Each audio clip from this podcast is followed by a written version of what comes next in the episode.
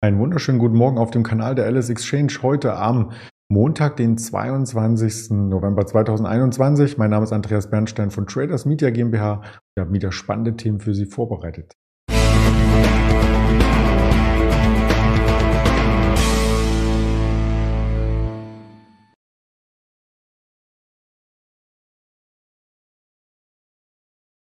Wir schauen natürlich auf den DAX nach der Rekordfahrt in der letzten Woche. Leichte Schwäche, ja oder nein zum Wochenstart. Wir schauen auf den Nasdaq, der noch stärker war als der DAX in der vergangenen Woche. Auf zwei Vorzeigeunternehmen muss man schon sagen, Microsoft und Apple und auf die CureVac. Da könnte ein Comeback anstehen. Und das Ganze möchte ich dann auch noch einmal untermauern gegen Mittag mit dem Händler Roland, der auch weitere Aktien hier entsprechend darstellt und vorstellt und erörtert mit mir gemeinsam. Also gern auf dem Kanal bleiben und äh, sich das dann auch mittags anschauen. Nur ein Konsolidierungstag, das ist die Frage, die wir beim Blick auf den Freitag im Kopf haben. Denn der Freitag hatte erst einmal schwächere Kurse gezeigt. Wir waren im Tief unter der 16.100 und damit hatten wir eine Bandbreite zwischen im Hoch und im Tief von 190 Punkte. Im Hoch wurden die vorbörslichen Kurse nicht mehr erreicht. Das wäre ein Rekordlevel gewesen. Wir haben am Freitagmorgen darüber berichtet in der Vorbörse.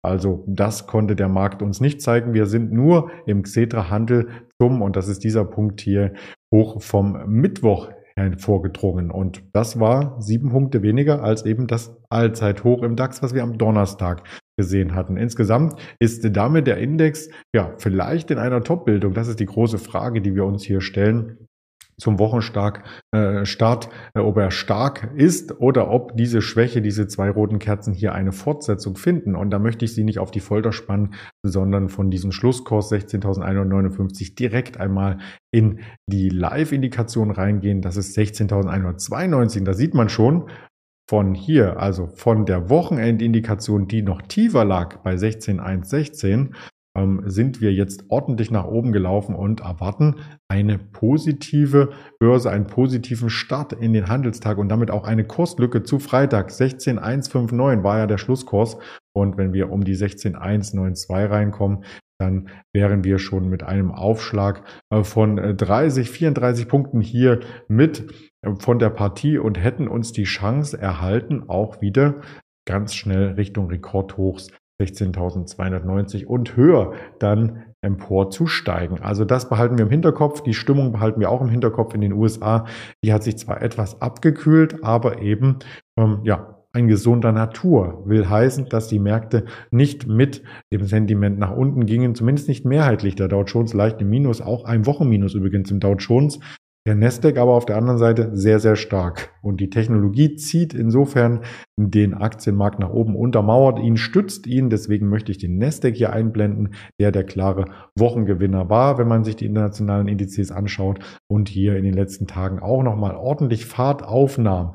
Ja, warum? Das ist schnell erörtert, weil nämlich in den USA ähm, weiter der Risikohunger hoch ist, also die Anleger versuchen der Inflation zu entkommen. Das kann man eben nur mit Aktien, die auch eine Kursperformance äh, zeigen. Das wissen viele Anleger. Die Aktienkultur ist da ein Stück weiter in den USA und insbesondere der Risikoappetit ist dann in Technologieaktien ein bisschen größer. Dazu möchte ich auch zwei Technologieaktien vorstellen. Ich hatte es im Intro schon gesagt, wir blicken auf Apple und da gibt es eine riesen Fantasie.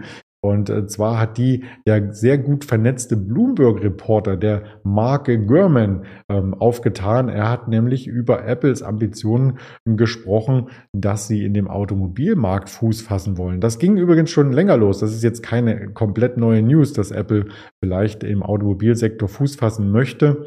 Das gab es schon seit dem Jahr 2014 übrigens. Damals hieß das Projekt noch Titan.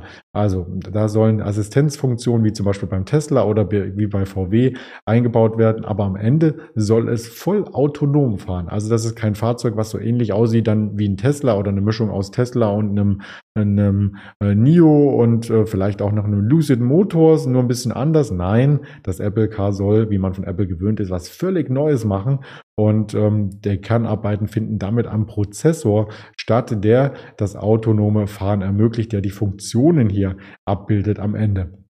Der Chip, der soll dann die fortschrittlichste Komponente sein, den es sowieso auf dem Markt gibt. Und ja, ähm, in einer Flotte von Testfahrzeugen in Kalifornien soll das Ganze schon auf Herz und Nieren geprüft werden. Also Sicherheitsvorkehrungen sind da natürlich ein Muss, denn man möchte ja auch aus den Fehlern lernen, die vielleicht andere gemacht haben und auch die Passagiere nicht gefährden. Nun, lang genug drum herum geredet. Wie sieht das Ding aus? Ja, auch da gibt es ein paar Fotos. Ob das äh, Ganze nun der Wahrheit entspricht, äh, das weiß man nicht. Gurmans Quellen sagen zumindest, ähm, dass es kein Lenkrad geben wird und dass auch keine Pedalen dort sind. Also man hat eine limousinartige Sitzordnung, viel Raum und ein Lounge-Design. Und dieses Lounge-Design, ähm, das bringt zum Beispiel äh, das Elektroauto-Startup Canoe mit. Und von dem sind auch die Bilder. Ähm, da gab es nämlich auch mal einen Apple-Bericht aus dem Januar 2021, ähm, nachdem es Gespräche gab zwischen Apple und diesem Fahrzeughersteller beziehungsweise dem Elektroauto-Start-up. Da werden ja noch keine Fahrzeuge hergestellt. Also es gibt ein großes iPad, einen Touchscreen in der Mitte des Fahrzeugs und Nutzer können in der Fahrzentrale oder im Fahrgastraum, wenn man es so nennt, quasi die ganzen Apple-Dienste nutzen wie ein Ökosystem, logisch, also auch Apple Music und so weiter. Und ähm, dauert noch ein bisschen, bis das auf die Straße kommt. Es wird von 2025 ähm, gesprochen und das würde dann natürlich mit einer selbstfahrenden Flotte auch eine riesen Konkurrenz sein zu Uber, zu Lyft und zu anderen Fahrdienstleistern. Und die dürften sich dann warm anziehen, wenn das Realität wird. Also viel Platz, ähm, viel Glas, dass man auch rausschauen kann und viel Technik unter der Motorhaube. Und letzten Endes der Antrieb, der spielt dann nur eine untergeordnete Rolle. Hier geht es wirklich um Designelemente. Aber das ist man auch ähm, vom Apple-Konzern letzten Endes gewöhnt.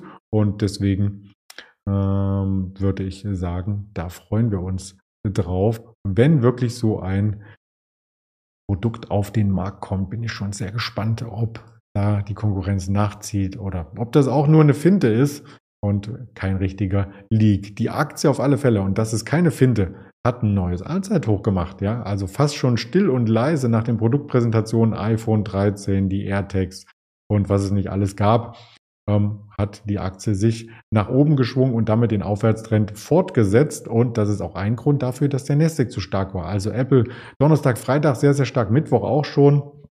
Und ein zweites Unternehmen, was ebenfalls stark ist und auch zu den teuersten, wertvollsten der Welt gehört, ist Microsoft. Auch hier ein neues Allzeithoch zum Wochenausklang. Und dann wundert es natürlich nicht, wenn die beiden Platzhirsche hier im Technologiebereich, was den Wert angeht, den Firmenwert. Eine Tesla möchte ich jetzt nicht noch extra erwähnen, wobei es thematisch vielleicht auch gepasst hätte, ähm, hier zulegen, dass auch der ganze Index zulegt. Ein weiteres Unternehmen, was ich auch mit darstellen möchte am Morgen, das ist die CureVac. Die wagt nämlich einen Neuanfang. Wir erinnern uns, wir hatten äh, die Idee, ähm, oder nicht wir, sondern der Markt spielte die Idee, dass CureVac auch einen Impfstoff gegen Covid-19 auf den Markt bringt. Das ist nicht geschehen. Das Tübinger Biotechnologieunternehmen hat aber trotzdem gesagt, sie arbeiten weiter an einem Vakzin und möchten dann quasi bei den Boosterimpfungen unterstützen, haben sich also von dem ersten sehr schwachen Wirkstoff, der bei den Tests durchgefallen ist, bei der dritten Teststudie verabschiedet und hat, haben das Ganze nochmal ähm, aufgearbeitet, haben in den Sommermonaten auch einen ordentlichen Verlust hier quasi ähm, angehäuft und der Umsatz war dann auch extrem schwach. Also der Umsatz war in den Sommermonaten 29,3 Millionen und der Verlust belief sich auf 143 Millionen, also Vielfaches vom Umsatz an Verlust. Trotzdem, die Kassen sind gut gefüllt. Das Unternehmen sagte, dass es rund eine Milliarde in die zweite Generation von Impfstoffen stecken möchte. Also, dass wir hier im Oktober bereits eine feste Absicht äh, sehen, das wurde vermeldet, äh, mit Partnern ähm, einen verbesserten Impfstoff der zweiten Generation auf den Markt zu bringen. Die Aktie selber, die hatte hier stark an Wert verloren. Das war hier die Meldung, dass die Zulassung eben nicht kam. Davon hat sich der Wert noch nicht wiederholt, aber charttechnisch könnte, wenn jetzt hier in den letzten Wochen des Monats doch eine Marktreife noch geschieht, hier ähm, entsprechend auch die Aktie wieder nach oben ziehen und vielleicht sogar zum Gap-Bereich, das wäre immerhin fast eine Verdopplung, emporlaufen um die 65 Euro und ab da, ähm, ja, ab da spätestens ist auch das Kaufsignal im Chart gut, gut sichtbar. Also eine Bodenbildung bei CureVac, da stehen womöglich dann ähm, weitere äh, Dinge an, zumindest Teststudien und da sollte man aufmerksam sein, ob hier auch eine News durchschlägt. Wirtschaftstermine, die heute durchschlagen, in Anführungsstrichen. Am Morgen gab es schon Verbrauchervertrauen aus Holland. 11 Uhr gibt es aus Belgien Konsumklimaindexen. Die wichtigste Zahl dürfte 14.30 Uhr der Chicago Fed Nationaler Aktivitätsindex sein, sowie 16 Uhr das Verbrauchervertrauen aus der Eurozone. Ansonsten finden Sie weitere Informationen auf dem YouTube-Kanal, auf Twitter, auf Instagram, auf Facebook und natürlich auch als Podcast bei Spotify, Deezer und Apple Podcast. In diesem Sinne freue ich mich, wenn wir gemeinsam durch den Tag schreiten, später mit dem Roland aus dem Handel noch das Interview führen. Bleiben Sie gesund und erfolgreich an der Börse. Bis dahin alles Gute, Ihr Andreas Bernstein.